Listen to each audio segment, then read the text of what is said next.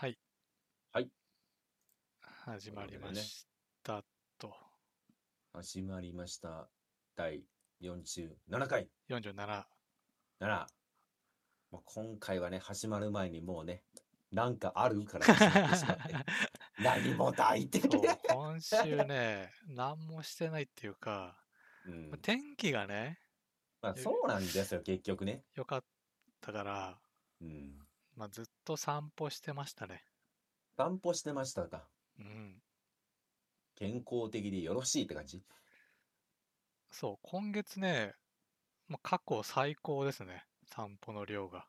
マジですか。うん。ここの暑い中。じだと、4 40万歩になりそう。平均どれぐらいだったんですか、今まで？平均はね、まあ、30, 30万歩うんいけたらちょっっと多いなっていうぐらい。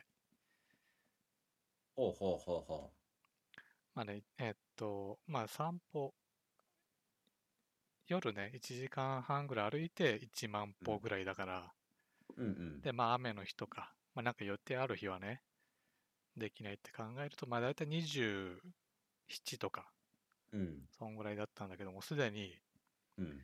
38まで来てますね。うん38じゃあもう絶対行くじゃないですか。どうあがいても行くじゃないですか。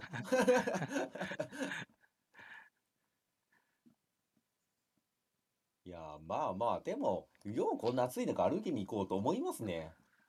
うん、まあむしろね、この暑くてうん日が出てる上に、うん。一番暑い時間帯に外に行きますから。うわきつよ。い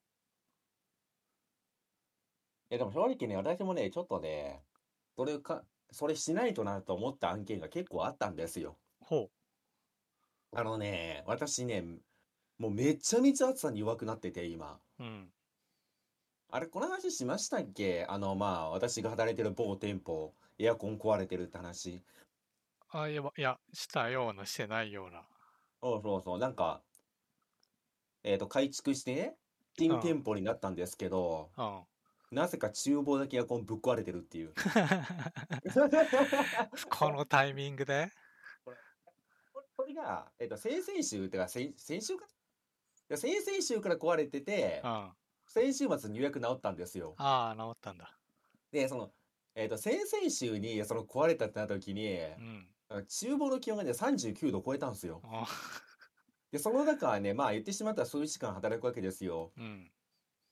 いや、まあもちろんそれはもう人が動ける気温じゃないって言ったらその通りなんですけど、うん。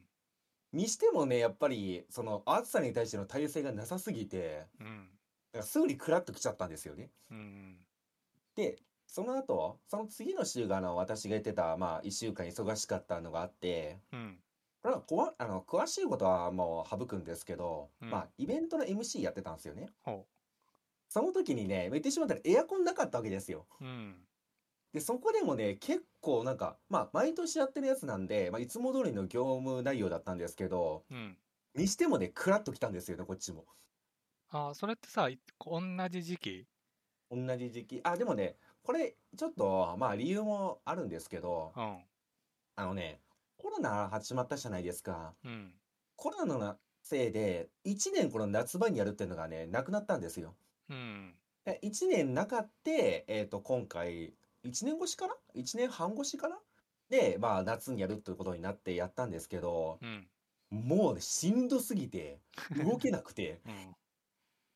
いや、で、しかも喋るわけだから、まあ、頑張ったんですけど、耐えたんですけど、うん。結構クラクラ来てしまってて、うん。さすがにちょっと俺が弱くなりすぎたなっていうね、反省しましたわ。ああ、まあそうね。うん。だからまあ、運動し散歩ぐらいはさすがにしないとなと思って、暑い中。うん。1時間でも外出るだけでも多分違うだろうし、体が慣れるだろうから。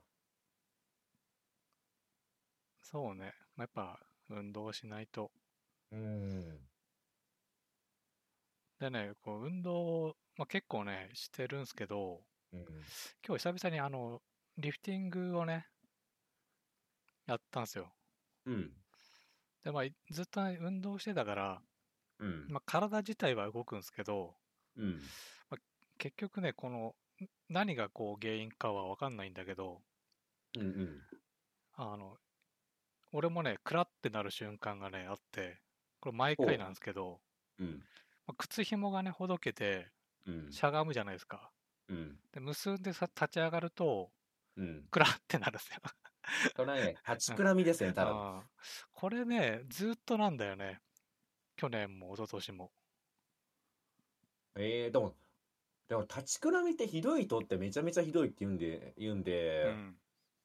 なんか解決策あるんですかね、あれって。いや、なまあね、原因とか何も調べてないから分からんけど、うん結構この、歩いたり走ったりうん。してて、まあ今年は大丈夫かなと思ったら、やうんっぱそのなんか瞬間的に立ち上がるのだけはね、弱いみたいですね。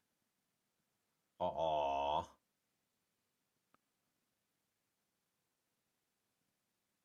でも多分ですけど、あれですよね、あの、しゃがんでう、ん。まあ、あの、足に、その、足かな？で、血が止まって立ち上がった時に一気にガッて流れるからっていうのはなんか聞いたことある気がするんですけど、うんうん。それって治んないのかな？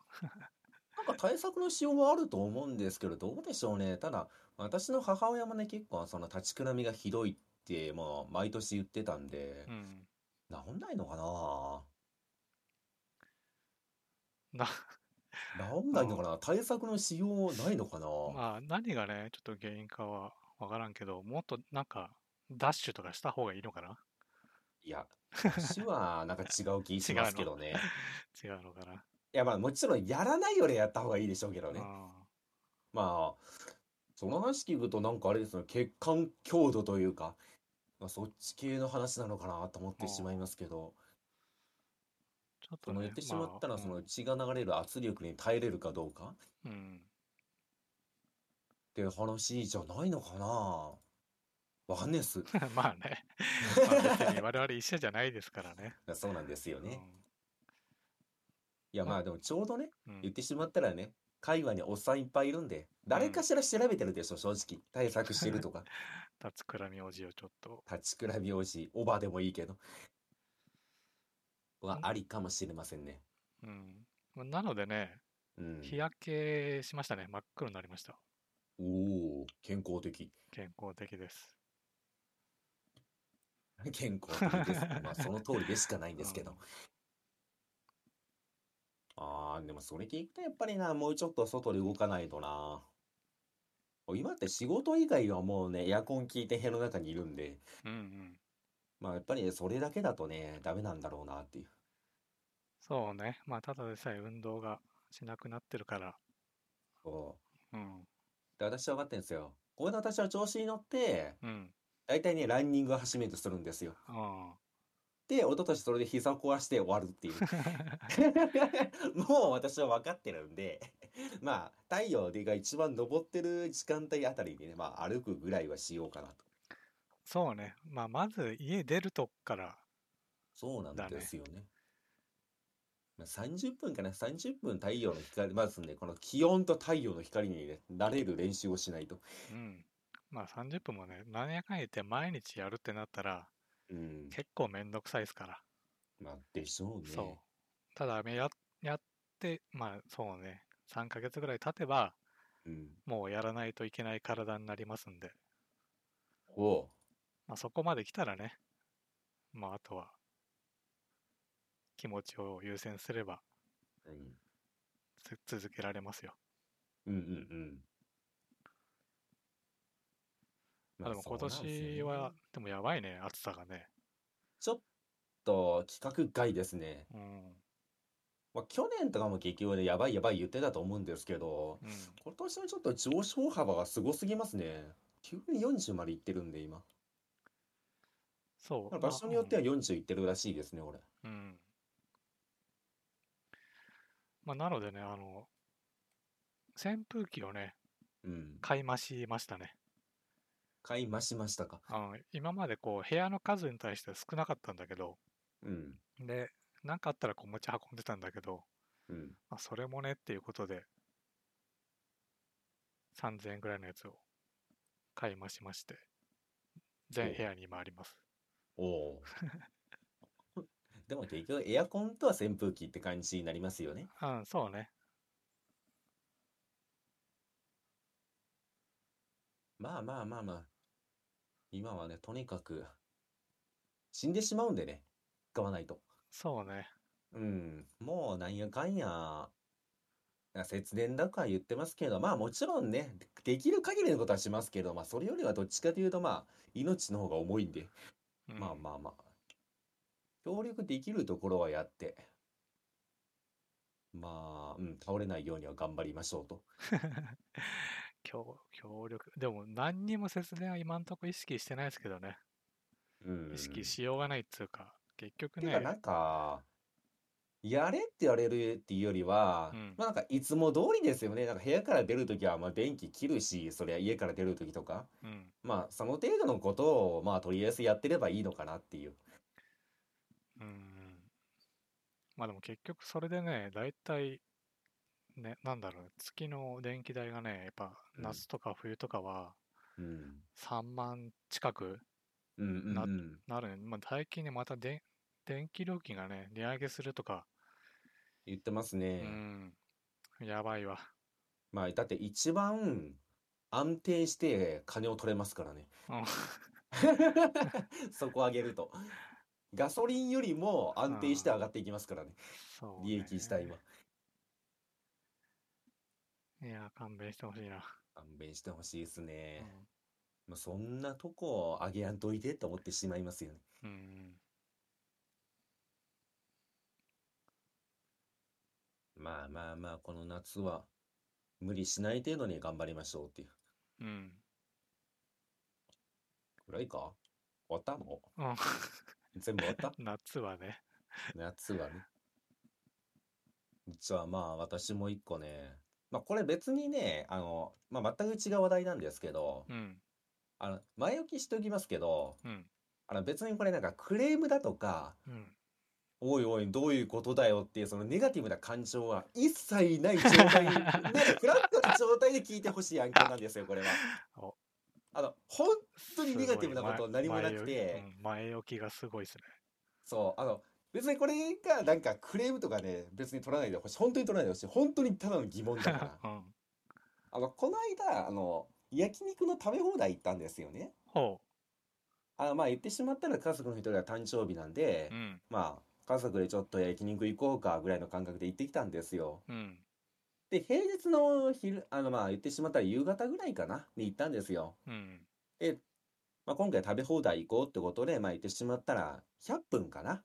うん。100分でいくおいくらみたいな食べ放題に行ったんですよ。うん、で、あの、まあ、言ってしまったら、まあまあ、まあ内容全部はしょるんですけど、うん、まあ、まあ、100分になったらとりあえずラスト、まあ、100分だとまあ90分とかそんなもんで、まあラストオーダーですって来るじゃないですか。うん、で、まあそこまではまだわかるんですよ。うん、で、その後に、まあちょっと時間過ぎたぐらいかな、90分になった時に、まあ時間になったね、退席お願いしますって言われたんですよ。うん、で、あのね、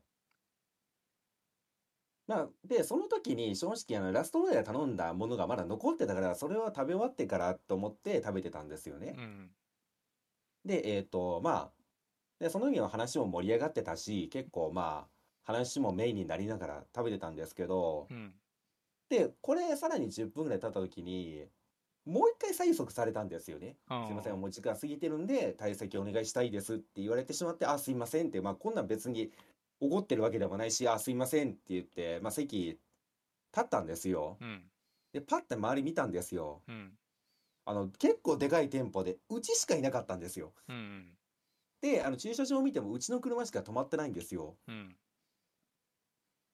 なぜ2回催促されたんだろう。これ何か決まりでもあんのかなって、ちょっとね、面白いなと思ったんですよね。うんこれなんかわかります？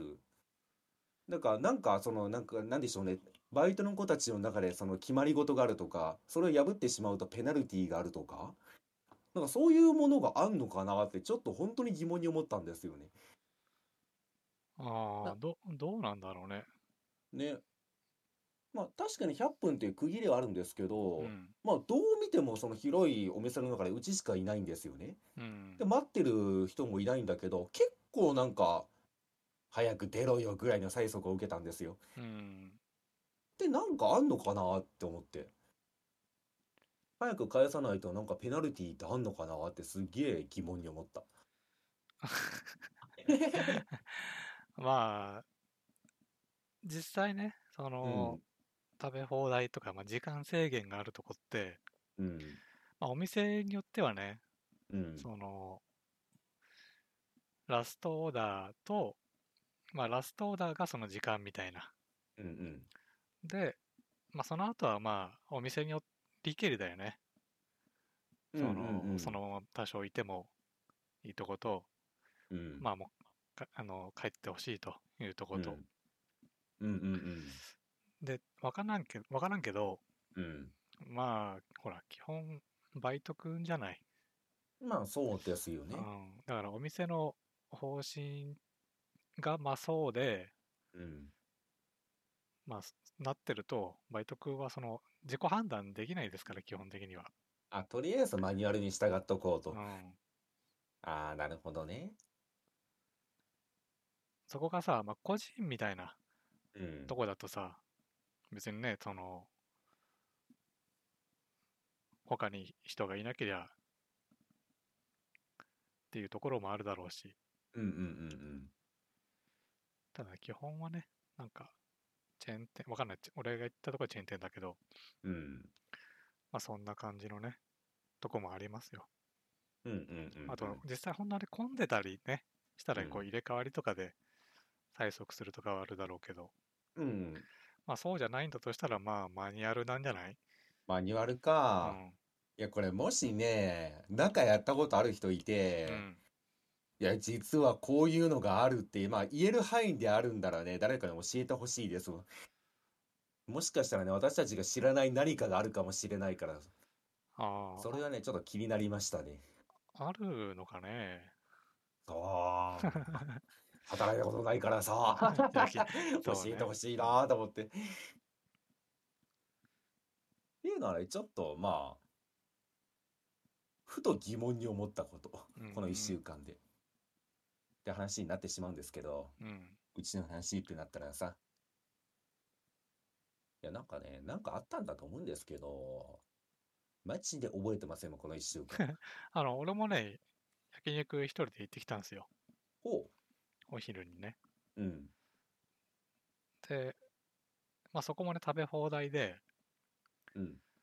で、ランチの食べ放題があるんだけど、うん。ちょっと安いんだけど、うんまあ、。肉がね、やっぱり当然しょぼいわけですよ。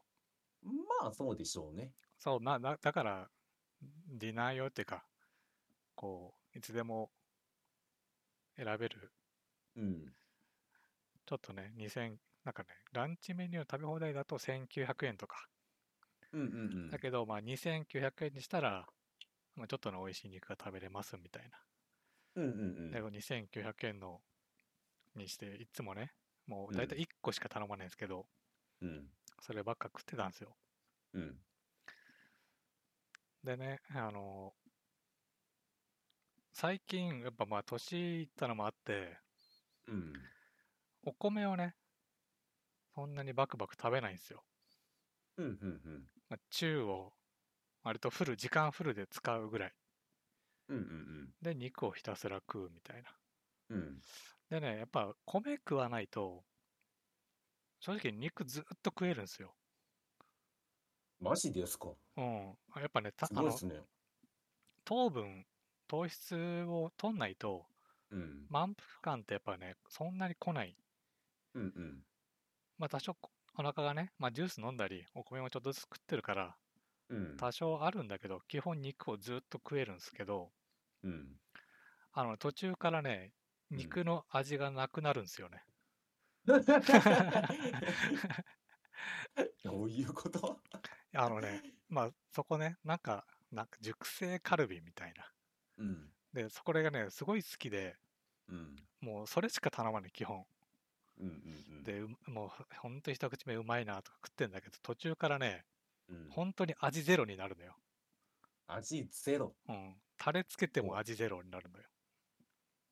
ほでもまだ食えるみたいな。怖い怖い怖い。それなんかバグってますよ。あの、多分ですけど、うん。何かがバグってて、脳がね、ダメだ、これじゃ止まってくれねえっていうので味消してますよ、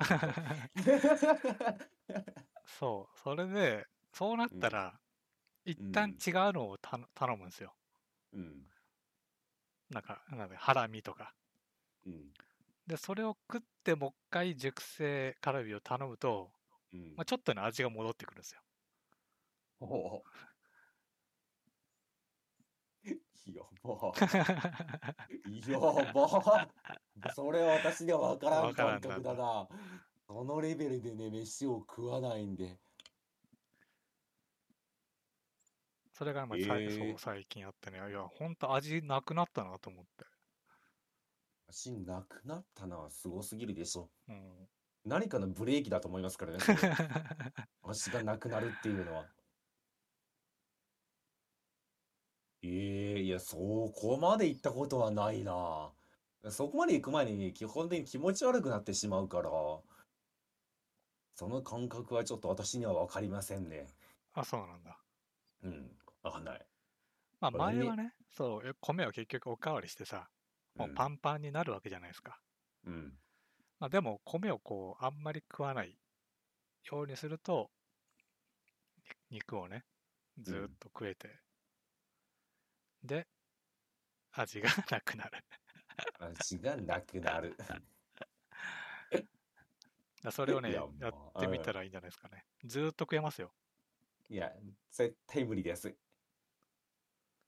えー、だって、それは多分、後々後悔しますよね。しないの？しな、あ特うんに体調悪くなったりはしないんですか？いや、しないです、全然。しないんだ。うん。バグってますね、それは。まあそういうね、食べ方をするのもまあ最近ですから。うんうんうん。若い頃はね、基本米をね、常に用意して、うんでお腹いっぱいにななって、まあもういいかなってうん。うん。なるんですけどね。年取るとね、肉だけでいいです。肉だけでいける。うん。でも正直私、肉だけというか、うん。私はどっちかというとあの焼肉屋のサイドメニューが好きなんで、あそっちばっかり食っちゃいますね、基本的に。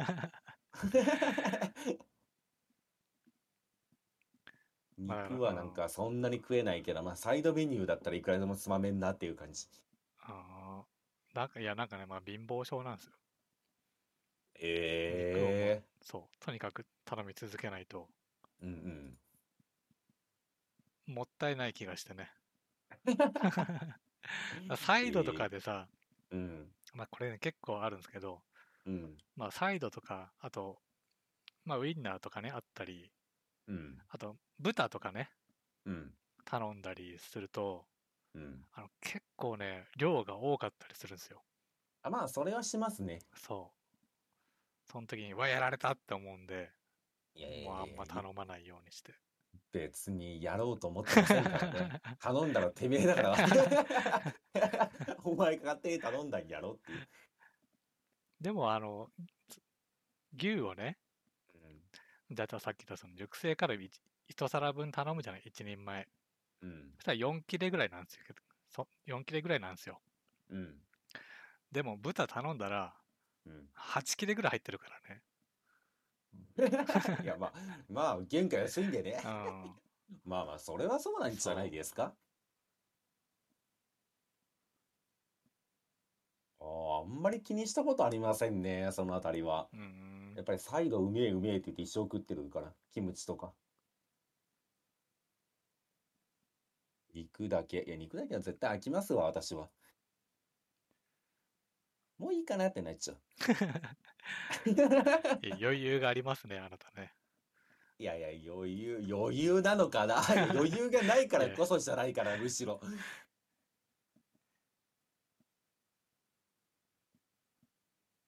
まあ、多分あれなんですよね。あの、肉だけ食ってたら、もううん肉に飽きるってのは分かってるんですよね。だからうんまあまあまあ、別に肉と何かでお腹いっぱいになっても多分損と感じないんですよね。うん。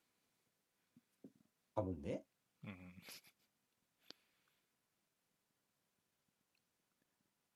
まあ、なんでもいいんですけど、肉はうめえってことに変わりはないんで。そうね。うん。うんっていう話の中でさっきなんかひらめいたんだけど、また飛んできました。えー。なんか夏休みとかどっか行く予定あるのですか？いや、今んとこまだ何も予定は立ててないね。ああ。いや、なんかだいぶね、もう外に出てもいいみたいな感じにはなってきたんで、あの、コロナ収束したみたいな空気ありますよね、なんか。まあありますよね。収束したっていうかもうなんか、ないみたいな。うん。でもまあ実際今また増えてるんですよね。まあらしいですね。うん。ちょうどまたお盆ぐらいに爆増する気がしますね。うん。まあその時にどうするかですよね、正直。うんうん。まあもう一度緊急事態宣言出すのか、いやもういいやろってなんのか。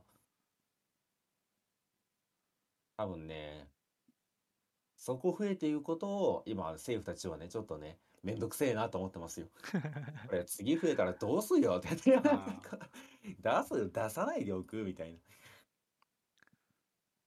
まあね、今マスクをね、なんかうん外しましょうみたいなうん。謎の空気がありますから。謎のそ空気それで増えたらね、どうすんだろうね。まあね、この場合に、だってそれ難しいですよね。外しましょうって出しててう、ん。バンって増えてしまった時に、うん。マスクしましょうって言われたら、はってなるじゃないですか。え いえいえ、な、何がっていう。だからまあ、そこはもう一貫してほしいですけどね、もうそれだったら。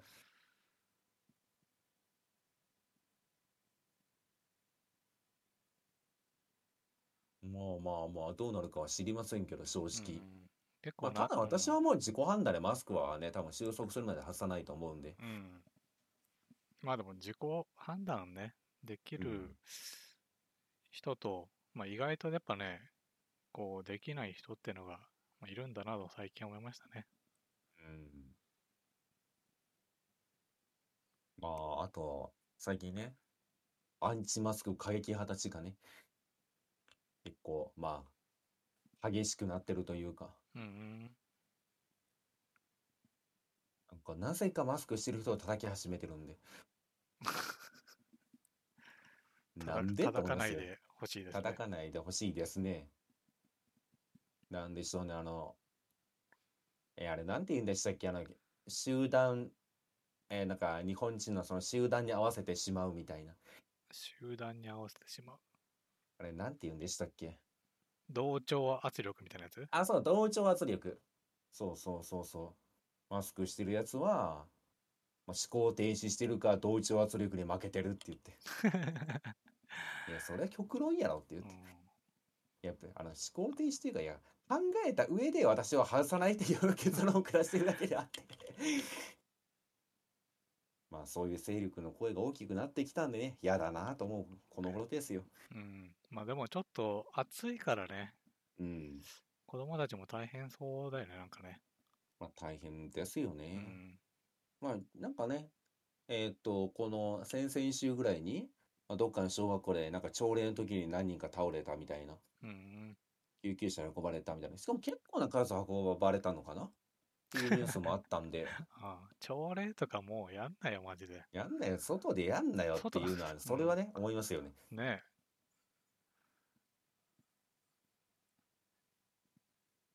いやーっていうか、朝礼って必要なのか？まあ、あの、全校集会みたいなのね、まあ、体育ね館でよくやってたんですけど、うん。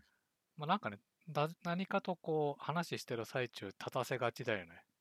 任せがちですね。でまあうん最近は減ったらしいですけどね、あれ意味がないっていうのに気づいたみたいな。やっと気づいた。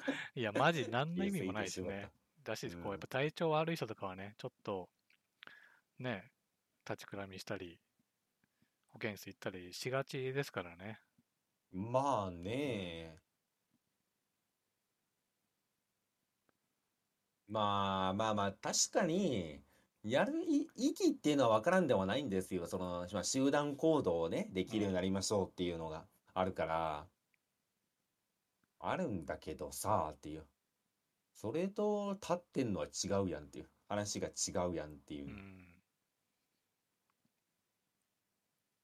まあまあでもね、だいぶそういうのはなくなってるみたいですよ。うん。いや、なくなってほしいですからね。なくなってほしいよね。ねそういうなんか、よくわからんやつ。よくわからんやつね。いっぱい残ってるよくわからんやつね。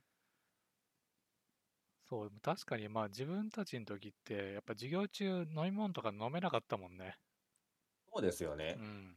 まあ今の子たち、まあ確か聞いてみようかな。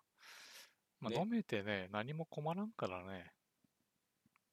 もう、てか別に普通に授業中飲め、飲むやろっていう。ね。あー、でも飲んでない気するな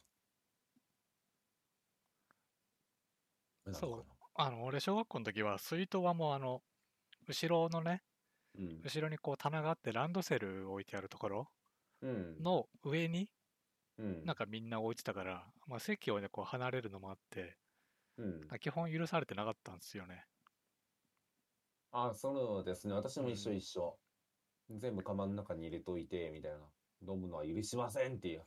まあ許しませんとは言われてないんだけど、まあなんかあね、そう、だ、なんか、やるっていう感じにも別になってなかったというか、うんうんうん。なんとなくやっちゃダメなんだろうなんで、いや、あの、の飲んでなかったなような気もするね。確かに今授業中、その、お茶飲んでいいのかダメなのか気になりますね。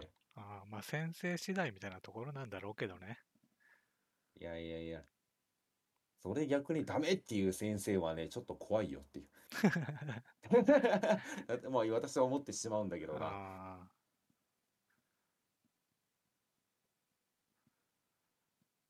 昔ながらの根性論でね。あ、うん。まあでもほら、なんなんだっけな。例えば、警察の人とかさ、うん。消防署の人がこう、自販機で買ってたらなんか通報されるみたいな、通報といううか、クレーム？うん。入るみたいな話があるから、うんまあなんか一定層、その仕事中にみたいなね、うん。人たちはおるんでしょうな。どうなんでしょうな。別にええやんと思う。うん、何がダメなのか、何が気に入らないのかはちょっとわかりませんけど。そうね。まあ普通に今俺はもうお菓子も食ってるし、仕事しながら。ジュースも飲むし、ううんん。こもするからね。まあね。うん。いや、だって大人に言ってしまったら仕事中って、まあそんな感じなのにね、子供たちはダメっていうのはまた違うやろって話になってしまうんで、うん。まあ給水ぐらいはなんか許してそうな気はしますけどね。聞いてみてください、次。ああ、そうね。ちょっと子今って供に、授業中うん飲んでいいの？みたいな。まあ、飲め飲めとはね、一応言ってあるんだけど、確かにうん飲めてるかどうかはわからんかったな。まあ、あとね、そうだ、それ、それで言ったらね、あの、うん不動産屋、うん。何年も前だけど、不動産屋にこう、く車でね、こううん家を、いろんなこう家を見に行くみたいなうん。時に、あの、ドライバーの不動産屋の人は、うん。あのね、こう、飲んでなかったよ。え？どういうこ夏だったのに。となんで？やっぱ、嫌がる人がいるんじゃないかな。えで、俺聞いたもん。ん。あの水とか飲まないんすかって。ああ、だ、今まで言ってました？なんか大丈夫ですとかうん 言ってたけど、まあ、うん大丈夫ではないやろとか思ってたけどね。まあね、うん。大丈夫なわけあるかいっていう。ええまあ、だからやっぱり世の中どっかにはね、うん。その水分をこう、取るってことが許されないというか、うんうん 仕事中ね、っていうところもまああるんでしょうな。いやー、訴えたら勝てますよ、今の時代。うん。普通に。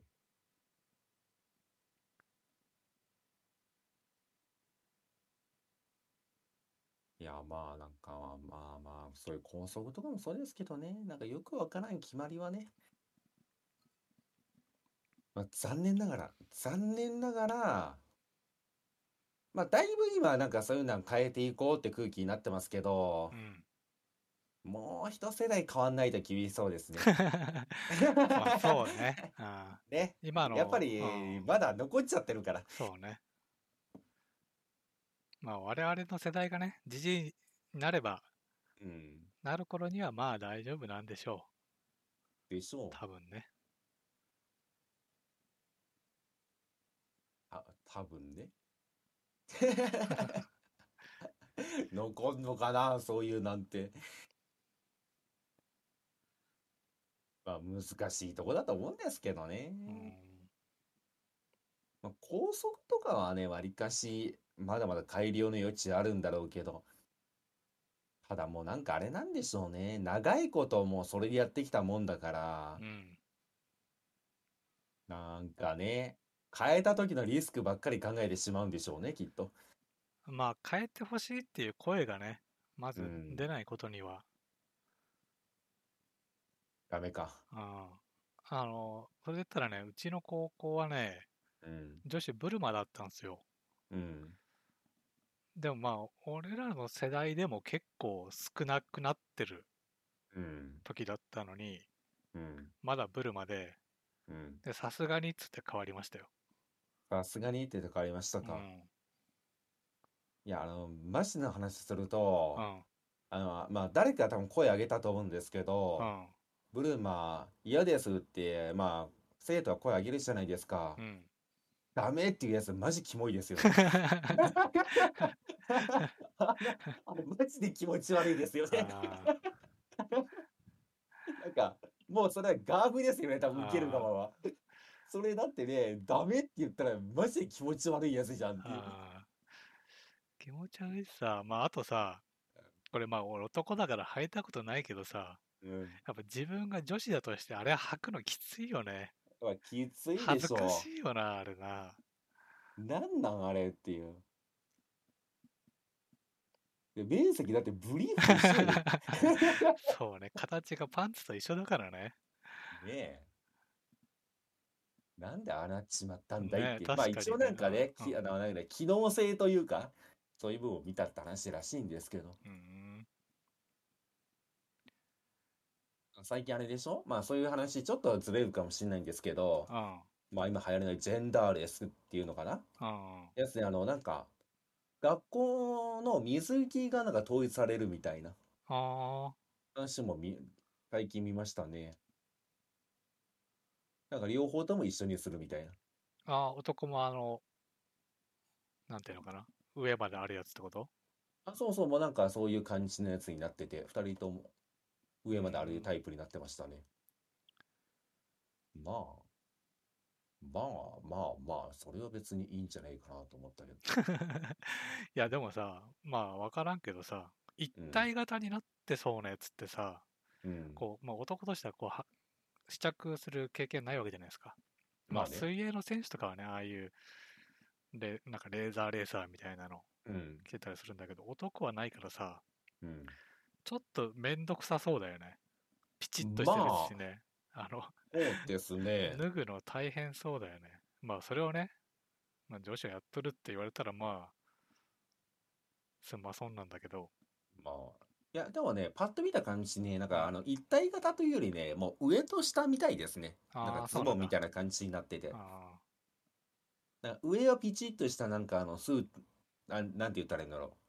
スイミングスーツみたいな感じになってあ、て、うん。で、下はなんかもう言ってしまったら普通の水着みたいなズボン型、型みたいなうん。感じみたいですよ。まあいろいろ変わってるんだね。まあ変わってますね。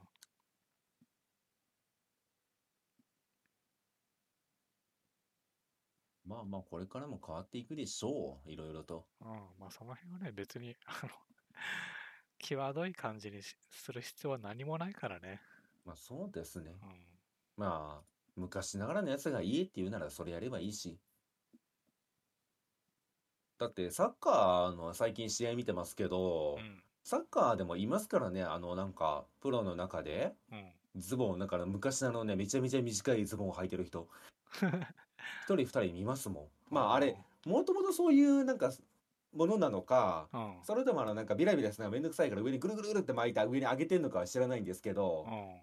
あの大昔のサッカーってすごかったじゃないですか、ブルマみたいな。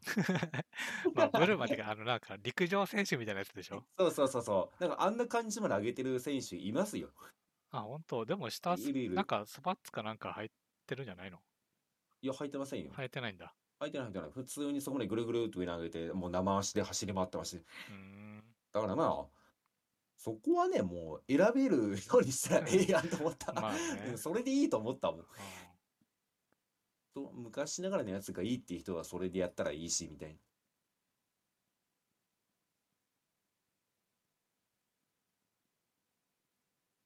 まあね。ん。確かにブルーマとかもそうですけど、昔のやつのなんかその、なんでしょうね。デザインというか、すごいですもんね。うんなんで通ったっていう。そそんな通ったっていう。いや、あれ、もうきついよ。まあ、うん。ついよ。いや、まあ、でも、そう、そうだったんでしょうね。昔の、そのなんか、その布面積が少ない方動きやすいみたいな。ああ、まあ、きっとそういうなんのかあったんでしょう？なんか。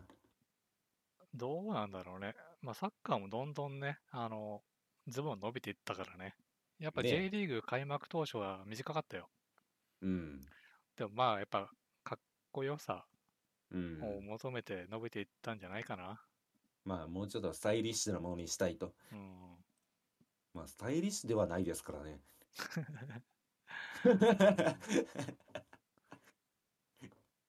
で、もともと機能性を、そのなんか、求めてたんですけど、うんよくよく考えたら、サッカーに必要なものって、機能性よりは防御力じゃねっていう。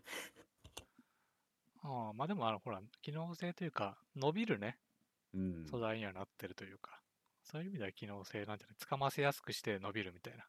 うんうんうん。そしたら、まあ、ファールね、取られやすいっていうのもあるんじゃないかな。まあまあ、大事ですよね。そうやってなんか変わっていくというかう。ん。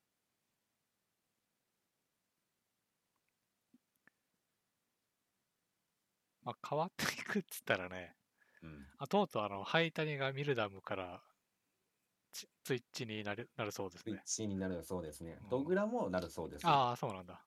ドグニャンも。じゃあもう、梅ちゃんしか残ってないの？梅ちゃんだけですね。梅ちゃんもいつ撤退するのかっていう。梅でもやっぱ、ちゃんもねうんまあ、ミルダムビーストですから。うん。で梅ちゃんがね、誘ったっていう形？かなだったっぽいのに、もうみんないなくなっちゃったっていう、悲しいですね。いや、なんか、なんでしょうね。まあ、梅ちゃんが誘ったからっていうか、まあ、金になるって聞いたからみんな集まってきただけなんですけど。そうね。で、まあ、それがなくなってしまったから一気に撤退、撤収って言って、まあ、去っていった形ですよね。うん。彼の切れ目がね、円の切れ目でしたねまあ、円の切れ目というか、まあ、むしろですけど、うん。金出してたミルダムは偉いと思いますよ。投資だもん、あれって。あめちゃめちゃ偉いことしてたと思いますよ。で、それに対してリターンがなかったって話なんで、あ、そうね。うん。あれ偉いのはもう別になんか、何も言えませんよね。あ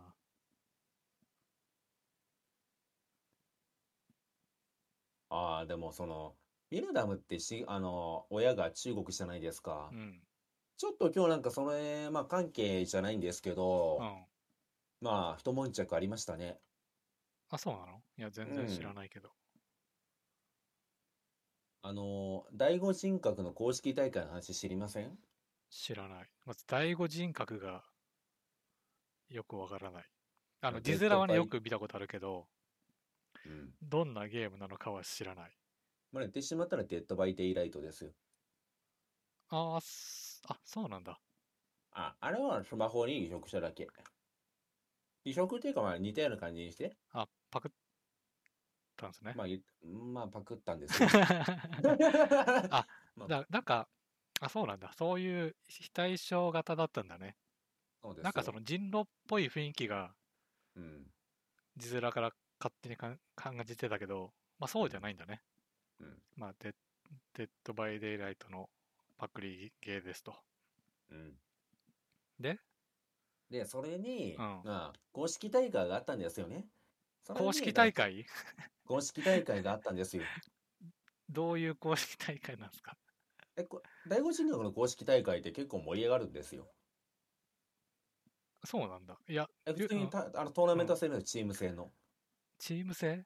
チーム制。だから、チームから一人、その鬼出して、次うん、攻守交代して、みたいな。ああ、次はチーム全員が逃げて、相手の一人、まあ、鬼が出してきて、そいつが捕まえるみたいな。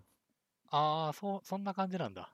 チーム戦です、チーム戦です。チーム、あ、鬼うまい人がいるんだ。チームの中に。お追いかけるのが鬼うまい人がいたりとか、うまい人がいるから、その人が、まあ、一人出てきて、追いかけるから、まあ、チーム連携を組んで、みんなで逃げろって言って。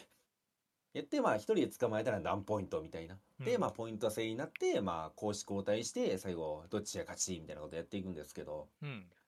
まあ、これにちょっとね、今回一悶着あったんですよね。ほこれ、日本の石橋選手っていう人がね、う。ん。急にね、あれなんか公式大会からね、バンされたんですよ。ほで、あの、なんですよね。あの、まあ、理由として一応送られてきたのが、う。うん。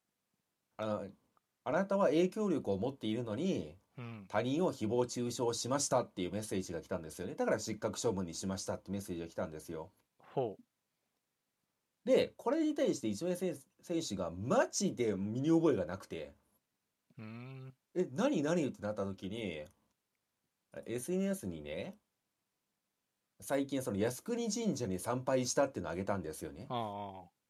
これが原因じゃないかって今言われてて。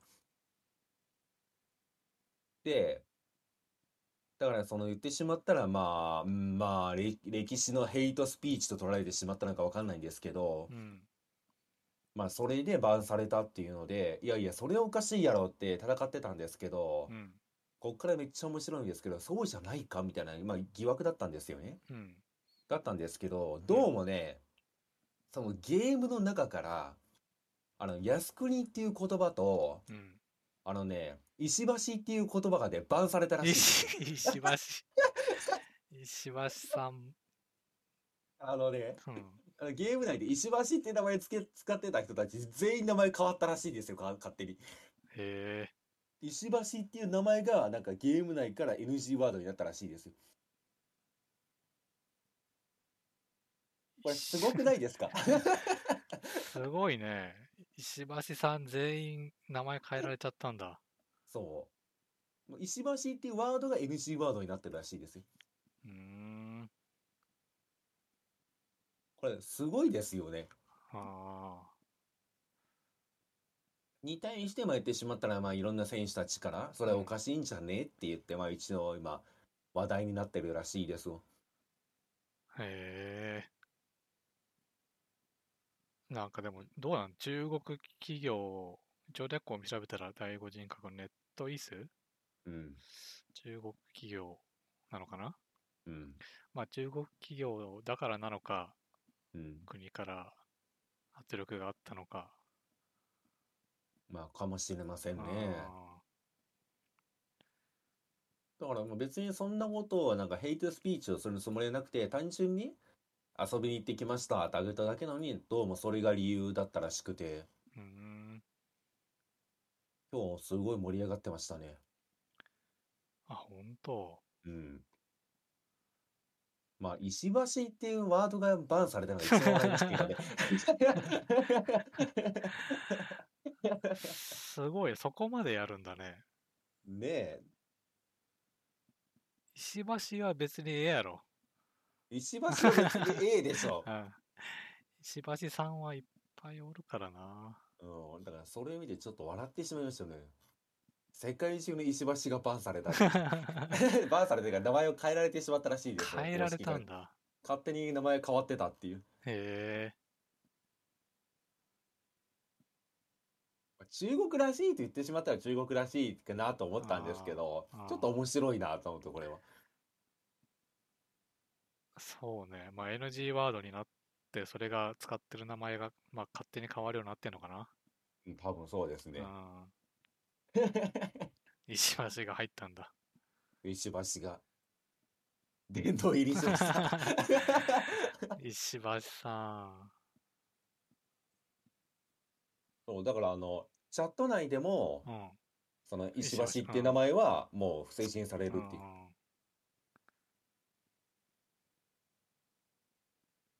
だからもうみんながね、あ、ハリー・ポッター見たことあります？ない。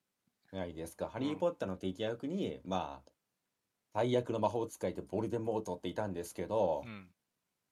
この人のもう名前を出してはいけないって言われてたんですよ。うん。もう第五人格界のボルデモート生まれたなって言ってみんなで。めっちゃ盛り上がってましたね。えー 名前を呼んではいけないって言って。なんか最近ゲームイベントでこんなんあったかななんか他に。まあなんか VALORANT が盛り上がってるみたいな話はしましたけど。なんかあったかなゲーム業界だと。なんかあったかな。パッと見てる感じでないな。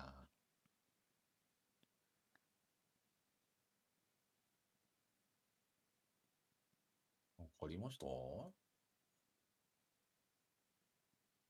いや、特に。特になんもなかった。最近ゲームも買ってないしなう。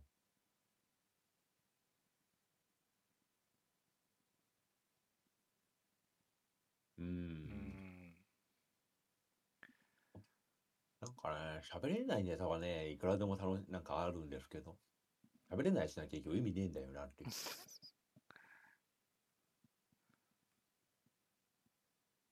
じゃあね、映画をね、まあ、うん、プライムとかでいろいろ見てたんですよ。うん、でね、まあ、いろいろ、まあ、見たんですけど、うん。どれにしようかな。パームストリン、パームスプリングスって知ってる？ファームスプリングス、いや、知らない、知らない？ないですね。これね、プライムにあって面白かったですよ。ええ最近入ったんですか？最近、まあでも割とね、新しいタイプだと思う。2020年って書いてあるから。うんうん。まあなんかいろいろ賞を取ってるっぽくて、ほうほう。監督誰だ？マックス・バーバコフ。知らんな。聞いたことないな。あ、ウィキもないんだ。マジか。えー一応ね、話としては、うん。あの、ループものなんですよ。うんうんうん。まあ主人公はループしてるんですけど、うん。まあループものの、まあコメディって言ったらいいのかな？コメディ映画なんですけど、うん。またね、こう、ループもので、こう、ちょっと、中身のタイプが違う感じで、うん。面白かったですよ。へえ。まあ、このね、基本ね、この、ややサスペンスタッチの映画は、うん。紹介しようにも、中身が言いづらい、まあそうですよね。ラジオ向きではない。だって、あれですもんね。面白さっていうのはサスペンス系ってう、ん。それって言ってしまったら、まあ映画のトリックの話ですからね。うん。まあそこは難しいですよね。そサスペンス系でまあ映像がすごいって言われても、うーんってなるう。し、まあトリックの話になっちゃうもんね、結局っていう。まあそれはわかりますわ。あとね、じゃあ、あの、エンド・オブ・なんとかシリーズ知ってます？エンド・オブ・なんとかシリーズ？とね、今さ知らない3つ出てて、うん。エンド・オブ・ホワイトハウスと、うん。エンド・オブ・キングダムと、うん。エンド・オブ・ステイツっていう、まあ、今度4作目やるらしいんだけど、うんうん。知らない？知りませんね。あ、でも監督めっちゃ有名な人じゃん。あ、そうアンなんだ。トワン・フークは。あ、イコライザーとか撮ってる人ですね。ああ、イコライザーの人なんだ。で、あとはあの、ザ・ギルティとか、あまあ、ザ・シューターとか、まあなんかこういう新しいことにチャレンジしてる人って感じかな。ーうーん。ああ、マグニフィ、え、マグニフィセント・セブンもそうか。へえ。まあね、じゃあ、エンド・オブ・ホワイトハウスは、うんまあ、ホワイトハウスがね、襲撃されるんですよ。いや、まあ、でしょうね。まあでしょうまあ、エね。ンド・オブって言ってるぐらいなんで。うんまあ、でねホワイトハウスの最後ってやばいですよね、名前とか。えちょっといろんな、どっちの方面に大丈夫かってちょっと不安はありますけど。でね、めちゃくちゃ襲撃されるのよ。で、もうほぼ全員殺されるんですよ。うん。で、大中にいた大統領はね、うん。こう頑張って、あの、地下になんか核シェルターがあって、そこに逃げ込むと。うん。まあそこは一旦こう、大丈夫ですよみたいな。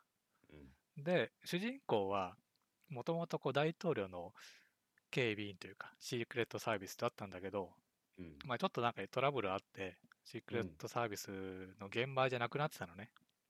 うん。だけど、その、テロっぽいことが起きてるから、うん。まあそのホワイトハウスにこう行ったらもう銃撃戦になってるわけですよ。うん。で、もうその襲撃がすごすぎて、うん。その主人公以外みんな死んじゃうんですよ。で、ホワイトハウスにはそのテロ組織、まあ、結構ねう、ん数十人と。まあ、主人公うん。がいて、まあ、その地下の核核シェルターには大統領がいるんだけど、うん。まあ大統領何してたかっていうと、うん。韓国と、こう韓国の大統領が来てて、うん。まあ、対談してたのよ。うん。で、まあ、テロが起きたからこう、韓国の大統領と一緒に、まあ、うんその周辺の人たちと一緒に核シェルターに逃げたら、うん。まあ、どうやらその中に死亡者がいたのよ。はあはあはあ。まあ、だから実質こう、人質になってるアメリカの大統領は。うん。まあ、地下の核シェルターではね。で、うん。ホワイトハウス内ではもうテロ組織でいっぱいですと。うんで主人公一人ですと。うんまあ、この一人がもう超強いっていう映画。いや、でもさ、言っちゃ悪いんだけどさ、アメリカ映画 いや、感想しか出てこねえよ、もう。もう全てがアメリカじゃん、もう。そう。まあ、それをね、うんまあ、3作やってますから。全部似たような感じでしょ、どうせこれ。そう なんだけどなんだけど、この映画、ま、何がいいって、うんあのね、襲撃までがね、めちゃくちゃ早いのよ。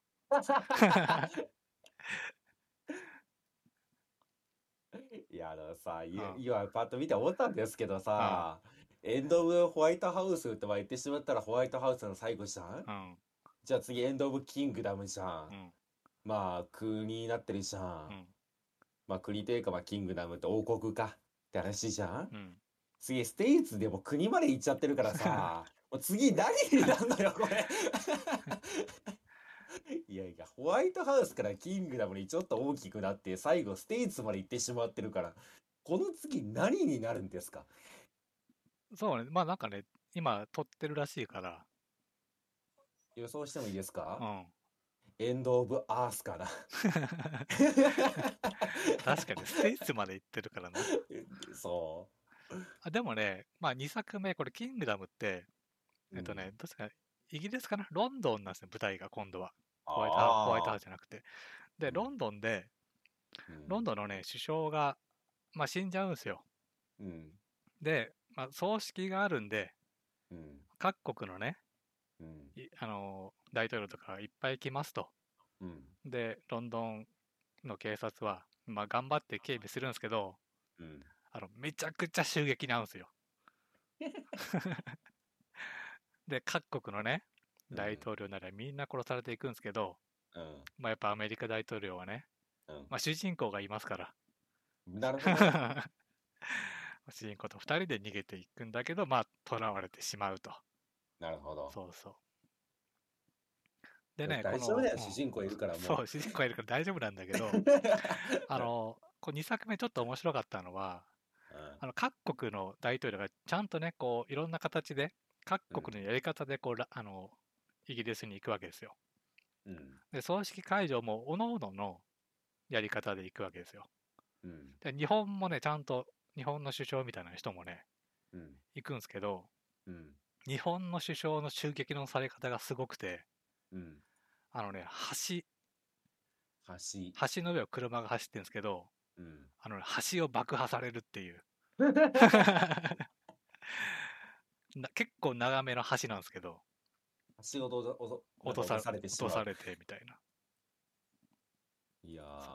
リスペクトを感じますね。うん。謎のリスペクトを感じますね。うん。そんな映画なんでね、結構ね、うん。あの、何も考えず見れるんで面白いですよ。何も考えずに見れるシリーズは大事ですからね、映画うん。そ難しいものばっかり見てしまうとね、逆に頭がバカになってしまうね。う。そう。ただ3作目は、うん。なんか主人公はね、結構もう体にダメージを負ってるんですよ。ほもう今まで散々こう、危ない現場をね、う。うん。くぐり抜けてきて、だいぶダメージが溜まってて、うん。まあいろいろね、起きるっていううん。うん。うん。映画なんですけど、まあ、なででもね、これで3作目で終わりかなって思ってたんですよ。うん。で4作目あるんで、まあ、より傷ついたね、主人公がまた頑張るんですかね。まあ、そうじゃないですか？ええいや、これは全く、このシリーズは全く聞いたこともありませんでしたね。あ、本当ほんとほんと。まあ、主人公はね、結構渋くて、かっこいいから面白いですよ、意外と。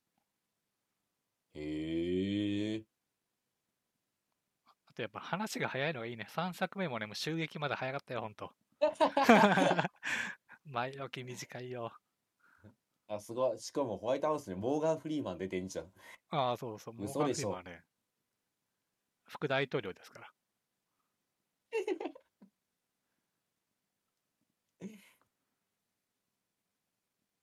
なるほどね。ええどうしようかね。ちょっと待ってね。いや、めっちゃ気になるのは、うん。今、ウィキ見てるんですけうど、ん。えーっと、待てよ。いやいやいやいや。3作全部にモーガン・フリーマンおるがな。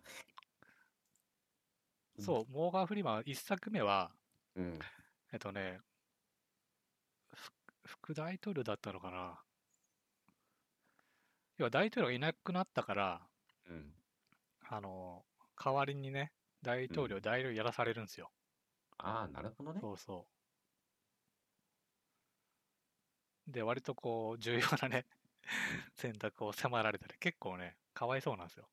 うんうんで、2作目も割とその副大統領で大統領を拉致されるから、うん。うんまあそんなんで、でも3作目はね、大統領なんですよ。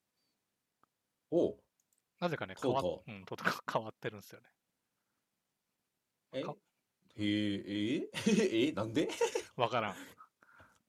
もしかしてあれ？副大統領の方が人気だということに気づいてしまった大統領。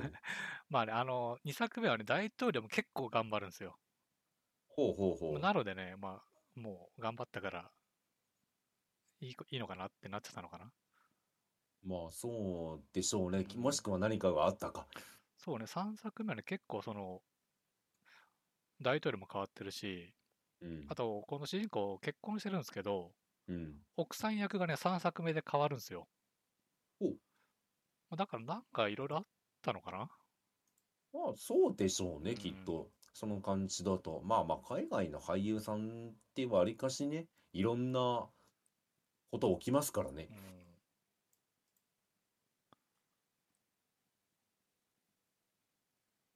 へえ。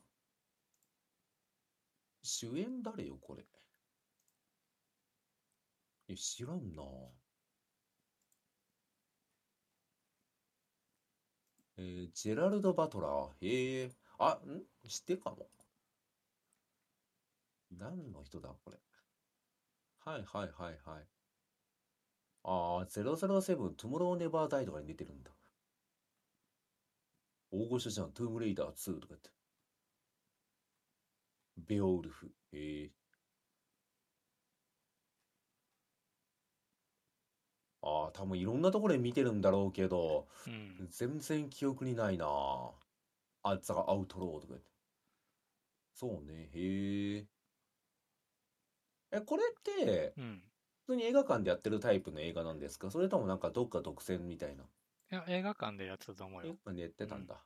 へえ、じゃあまあ3作目まで行くってことはわりかし人気なんですね。まあ、そうじゃない？うん、うん、うん。でも100万、1000万。へえ。いや、すごいですね。アメリカとかでめちゃめちゃし興行収入上げてるじゃないですか。うん。何これやっぱアメリカ人は好きなのかな。まあまあ本当にそうこう、ですよね。特に2作目なんかはね、もうやりすぎなぐらい、うん。もうアメリカ俺様映画なので。うん。で私は知ってるんですよ。アメリカ万歳映画って、うん。コーラとピザに一番合うんですよ、結局。何も考えずに、コーラとピザを食いながらう、ん見るにはアメリカ万歳映画が最強なんですよ、ぶっちゃけ。あなんだけど、うなんか、2作目はね、まあ、ちょっとね、それをやりすぎてて、うん。やりすぎてて、なんか逆にちょっとね、バカにしてんじゃないかみたいな。ああ、そういうこと？うん。っていうぐらい露骨すぎるから、うんうんなんかね、そのみんなちゃんとアメリカに最終的に嫌悪感を持つようになってるよ。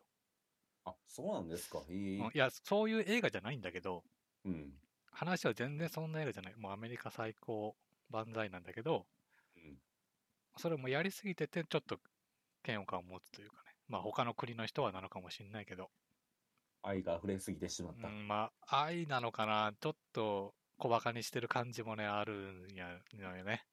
ええまあ、そういう映画ででも人を選びますけどね、そういうのは苦手な人って絶対いるし。私、あの、なんだっけ、あの、インディペンデンス・デイうん。がめっちゃ好きなんですけどうん、わりかしね、綺麗に割れるんですよね、あれ好きっていう人と嫌いっていう人。まあ、あれこう、あれはもうなんかザ・万歳映画じゃないですか、基本的には。ああいうのは結構好きなんですけどね。そう。まあ、なんだけど、やっぱちょっと時代に合わせた感じはね、とうんほんただ単にその、万歳ではないような気がする、これは。違うんですか。うんちょっとね、やりすぎてる。やりすぎてるう。ん。振り切ってしまった一回。うんで、まあでもうんやりきり、やりすぎは、なんか結構意図的なやりすぎな気もするしね。うんうんまあなんかその振り切ってみようって撮った映画かもしれませんね、じゃあもうんうネタとして。うん。万歳を完全に振り切った場合どういう映画が撮れるんだろうっていう。もしくは何か圧力があったか。あれかもしれませんよ。一作目にホワイトハウスお前好き放題やったよなって言って。二作目分かってんなってうん。言って。リスペクトをもうちょっと出せよって言って。そう。まあ、なんかわかんないけどね。その、うんうん。昔の、こう、アメリカ万歳言い方、ちょっとね、ちょっとだけ違う。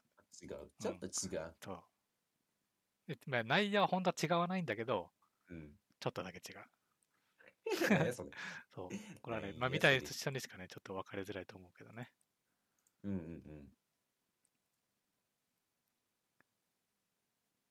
いやーまあ時間があったら見ますわう。ん。まあ言っても今はちょっとね、まあただ映画館に今見に行きたい映画ってあんまりないかうら、ん。まあそういう意味では見る時間はあるかもしれませんが。うん。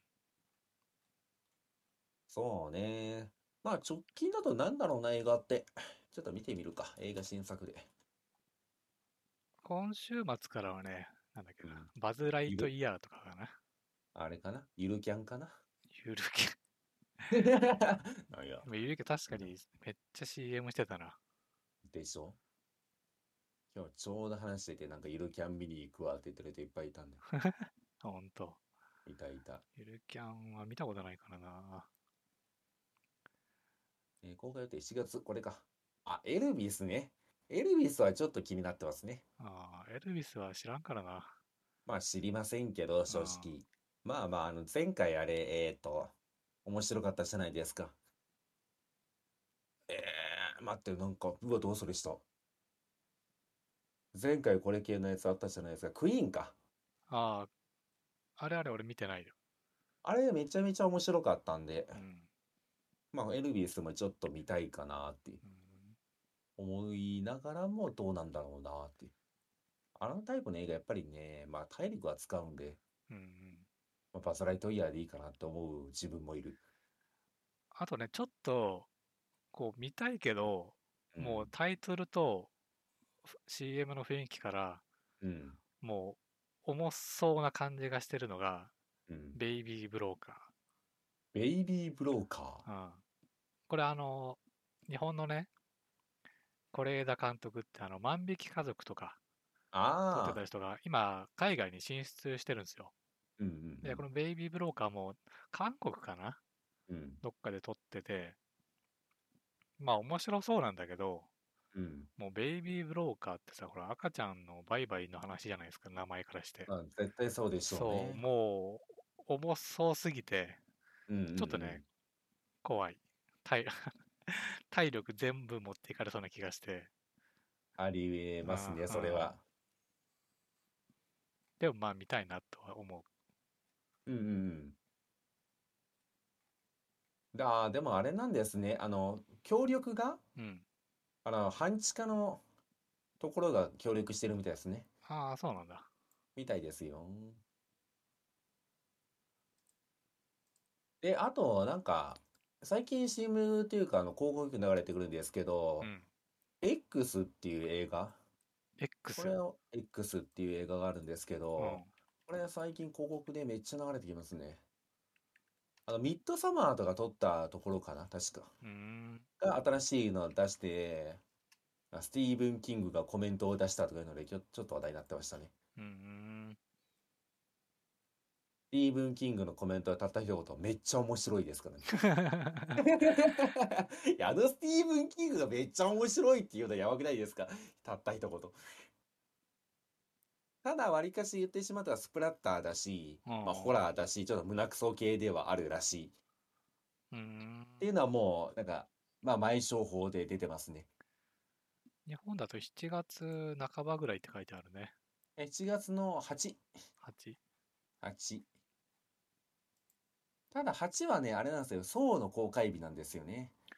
うーん。ラブサンダー。ああ、そうでそっちか。そう、そっちそっち。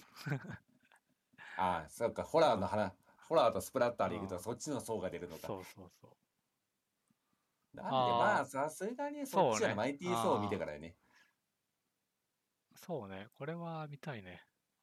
うん、めちゃめちゃ面白そうだし。てか、ぶっちゃけマイティー・ソーシリーズってう、ん。うん。絶対面白いの分かってるんで。あ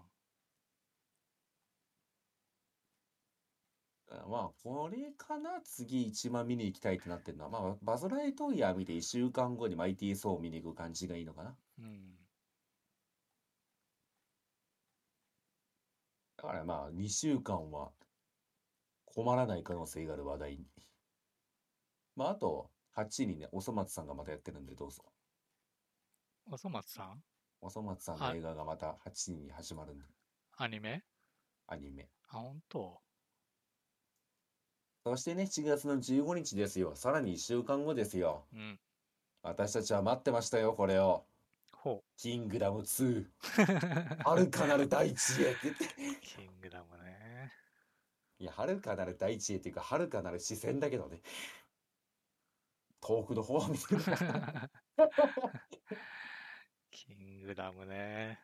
いや、キングダム。キングダム、映像はすごかったんですけどね。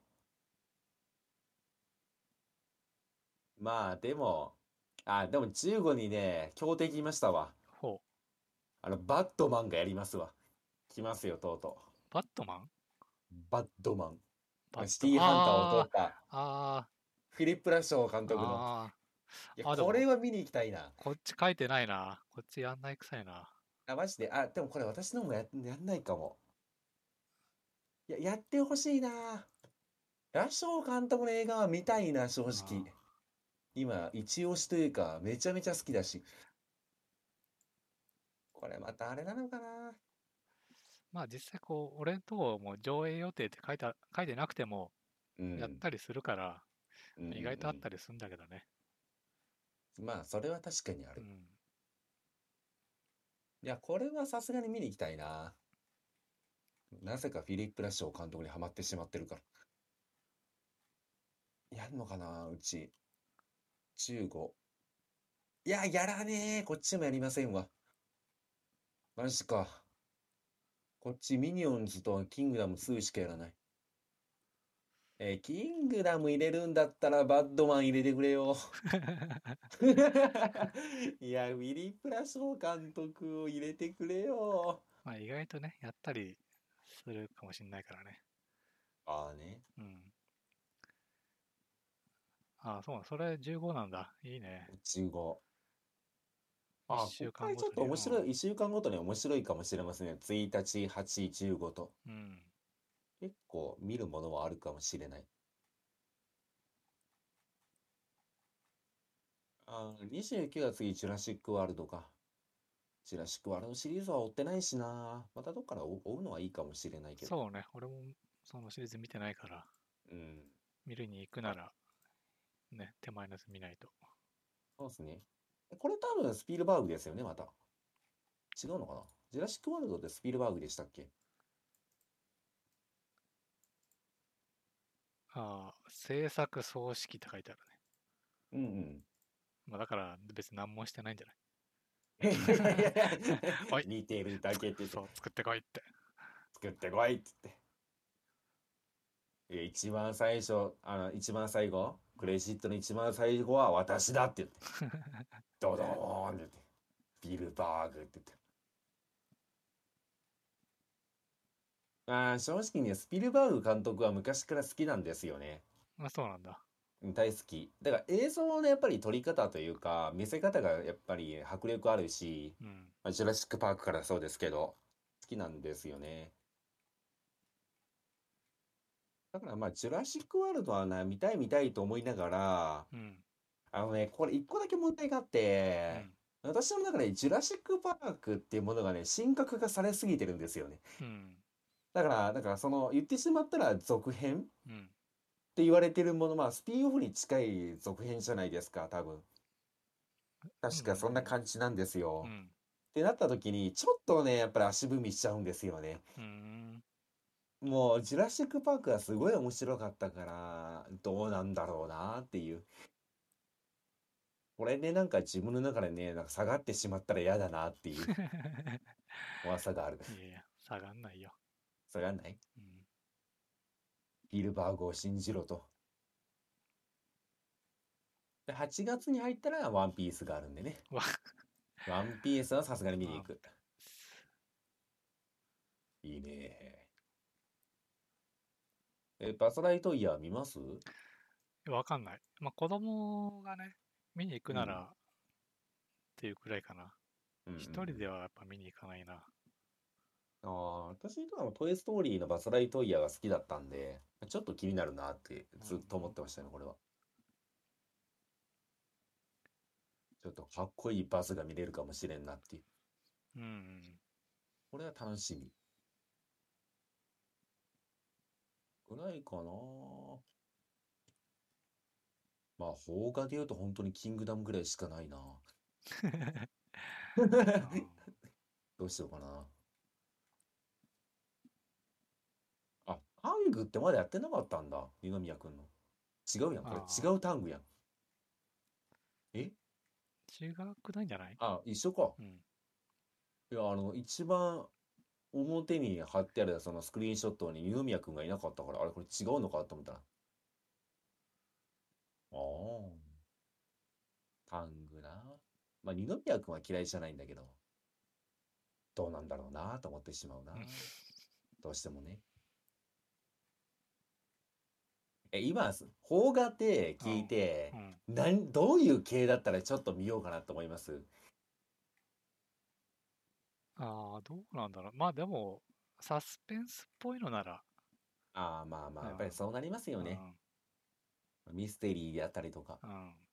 そういう系じゃないとちょっとしんどいかなっていう感じやね。うん映像ではもう勝負できないじゃないですか。どうしてもね。うんってことは、言ってしまったら、まあ言ってその、トリックうん。とかでやっぱり見せてくれないとちょっとねっていううん、パワー負けしちゃうから。そうだね。そこが面白ければ正直面白いっていう。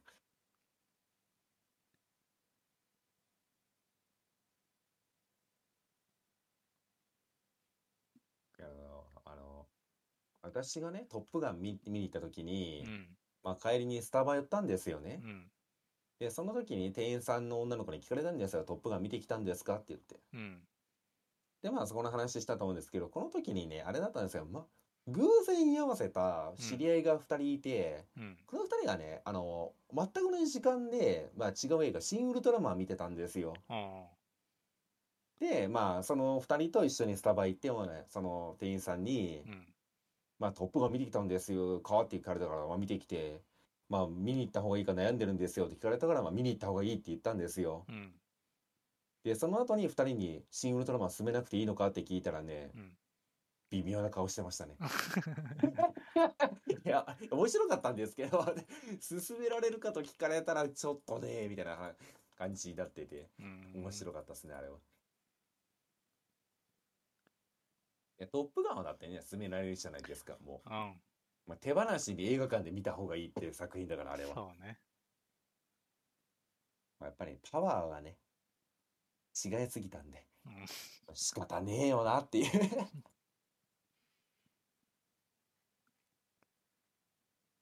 あ、難しいですよね。うーん。まあ。あ、ただね、あの、うん邦画で言うと、うん。次回のね、もう、あの、まだこれ、ムービーやるかどうか知らないんですけど、うん。相棒の映画は次は見に行くかもしれません。あ、そうなんだ。うん。あの、知ってます？次の相棒決まったの。いや、知らない。ああ、ご存知でない。うん。だから今が誰かも知らない。相棒の相棒は誰なんですか、今？相棒の相棒。まだ反町あってんの、反町。相棒の相棒、待ってくださいね。私も、え、それ、合ってんのかな？いや、正直私もね、しばらくね、見てなかったんでね。今、誰だったんだろう。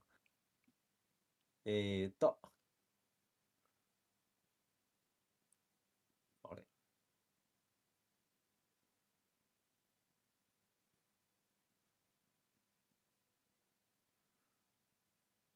あれ？あーん、誰だったんだ？待ってくださいよ。出てこないんだけど。まあ、あれなんですよね。あの、次の相棒がうん。来ましたよ。はい、俺も今ちょうど寺脇さうんんが戻ってきましたよ。寺脇さんが。亀山ね。亀山くんがね、どうも戻ってきたみたいなんで。いやう、ん私もね、相棒見てたのって、この亀山くんの時だったんですよ。うん。で、一番面白かったのがここで、その後に変わってしまったって聞いて、ちょっと熱が冷めちゃったんですよね。亀山くんがすごい好きだったから。で、まあ、まあ、時々、まあ、ちらっと見るぐらいになってたんですけど、うん。まあ、帰ってくるとなってしまうとね、あ、見るよねっていう、一番好きなキャラクターが帰ってくるんだったらっていう。きた。帰ってき亀山ましたよ。亀山マンですよ。新亀山マンですよ。新相棒なんすか、これ。新相棒なんですよ。まあこれが確かに10月かな。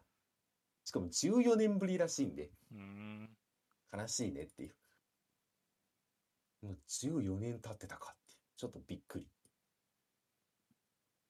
まあだからまあまあまあ、亀山くんで映画、まあ撮るんだったら見るかなっていう。亀山くんって感じなんですか？割と当時からおじさんだったような気がするんですけど。いやいやいやいやいやいやいやいやいやいや。亀梨くんとちょっと混同してないですか？大丈夫ですか？え、してませんね。してませんね。亀梨相棒が一番好きなんでね。亀梨くんの言い方でしたけど、なんか。感覚ではそこですから。うんいや、分かってほしいのは、うん。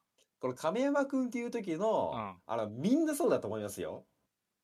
あの、目線は、うん。あの、水谷豊なんで。あ、なるほどね。そう。もう、あ、目線がそこになっちゃうから、どうしてもね。そう、杉下右京さんの目線で亀山くんって呼んでしまうから、あそうなるんですよ。なるほどね。そいや、ちょっと浅かったっす。分 かってもらいましたうかん よかったよかった。いや、こいつ、亀梨くんと。混同してんじゃねえかってことでしょ？うん違うんですよね。違うんですよ違いね。まあだからね、まあぜひそこはね、見てほしいかなっていう。うんあんまり、まあ、今年に入ってね、全然ドラマも見てなかったんでね、正直今、どこが熱いとかも分かってない状況だから、どっかでまた追いかけようとは思ってます。なんか面白いドラマとか仕入れたら教えてください。いや、ドラマはね、あんま見ないんでね。意外ですよね。結構ちえさんテレビ見てるのに、ドラマとかあんまり追わないんですね。ああ、だからテレビも別にそんな見てないよ。あ、まあなんか録画して、うん。いくつか番組見てるだけって言ってまそうしたけど。そう。しかも、飯食う時だけ見てるぐらいのうんうんうん。感じ。感じか。なるほどね。いや、私はね、もううちはちょっとその録画とかがちょっと使えないんで、もうリアルタイムで見れないとね、もう諦めてますわ。っていうのであんまり見れ、ドラマとかね、見れてないんですけど。今はだから TVer とかあると助かりますよね。うん。まあ、だし、わりかし見逃割しても。とすぐどっかに配信されがちじゃないですか、多分。そうなんですよ、今。だからまあ、追おうと思えば追えるはずなんで、どっかでまだ気合い入れて追いますわ。ちゅうところですかね。うん。意外と粘れたな。何もないから始まって、そうね。まさかの意外と粘るっていう。うん。今パッと見てても他には何もないので、今までだって1時間半ぐらいじゃないですかそうわー、ダラダラしてたな。無駄に1時間半過ごしたな。じゃあまあまあ、これぐらいですかね。そうねまあ。来週以降はまあ映画の話がまたできると思うんで。うん。まあ、プラスオなのでなんか一応探っときや、探っときますけど。うん暑いんでね。う 正直、暑いのでやる気がね。うん何やそれにしても。まあ、多分から、多分次回は、バズ・ライトイヤーの話ができたらいいかな、私の中では。うん。ということで、一応ね、まあ一応、まあ70%ぐらいかな。結構高いね、70%。70%。いや、逆に、まあ30%ないかもしれんけど。まあ、いけたら行ってきますわ。うん。時間取れたら。ちゅうことで、次回そこご期待くださいということで。えっ、と、47回？7回。?7 回まで来ましたね。50回なんかしますか？あと3回になってしまいましたけど。うん。まあ、なんかあれば。50は結構ね、うん。キリがいいと思いますよ。そうね。まあ、50の段階なんか考えますか。なんかあったらいいな。そうね。まあ、ちゅうことで、47回はこれにて閉幕はい、お疲れ様でした。ありがとうございました。